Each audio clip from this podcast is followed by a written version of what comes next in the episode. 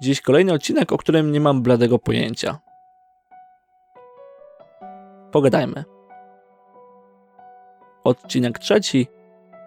Rodzice, a dorosłe dzieci.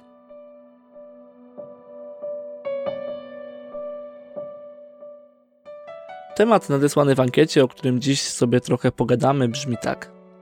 Wyprowadzka od rodziców związana z poczuciem winy. Jedno z rodziców jest niepełnosprawne. Proszę o rozwinięcie tematu dorosłe dzieci, a rodzice w tej sytuacji.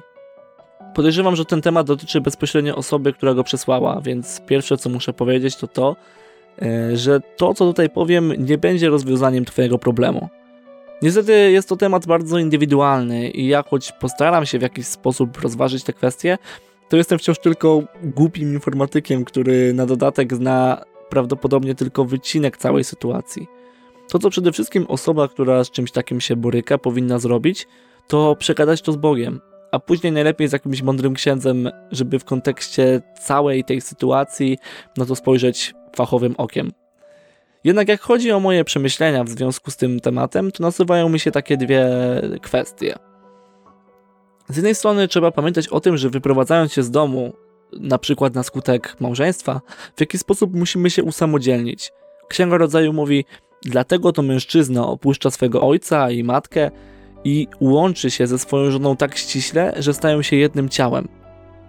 Oczywiście nie chodzi o to, żeby zerwać kontakt z rodzicami, żeby o nich zapomnieć, ale trzeba pamiętać, że tworząc nową rodzinę, przede wszystkim trzeba mieć ją na uwadze. Pozostanie jedną nogą w domu rodzinnym może spowodować różnego rodzaju problemy w związku, bo to zjednoczenie się, o którym mówi Pismo Święte, będzie razem tym przywiązaniem powodowało rozdarcie jednego z małżonków.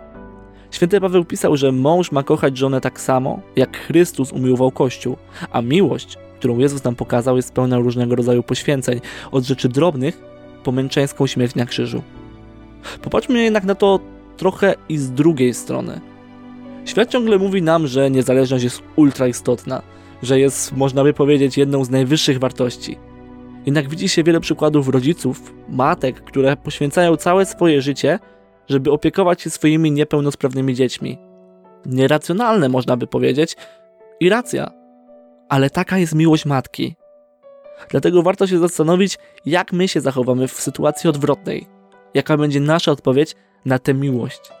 O tym, jak ważna jest opieka nad rodzicami w starości, mówi też trochę trzeci rozdział e, Mądrości Syracha, gdyby ktoś chciał e, trochę zgłębić też ten temat. Więc jak widzimy, argumentów zarówno za jedną, jak i za drugą stroną może być masa. Jednak widzę, że te dwie rzeczy pokazują sedno, które trzeba w jakiś sposób rozważyć i spróbować pogodzić. Jak nie zaniedbać zarówno jednej, jak i drugiej miłości?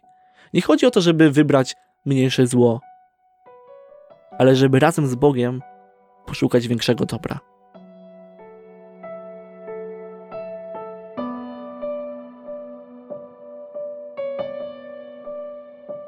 Masz jakieś uwagi? Może się z czymś nie zgadzasz lub chcesz się po prostu czymś podzielić w tym temacie?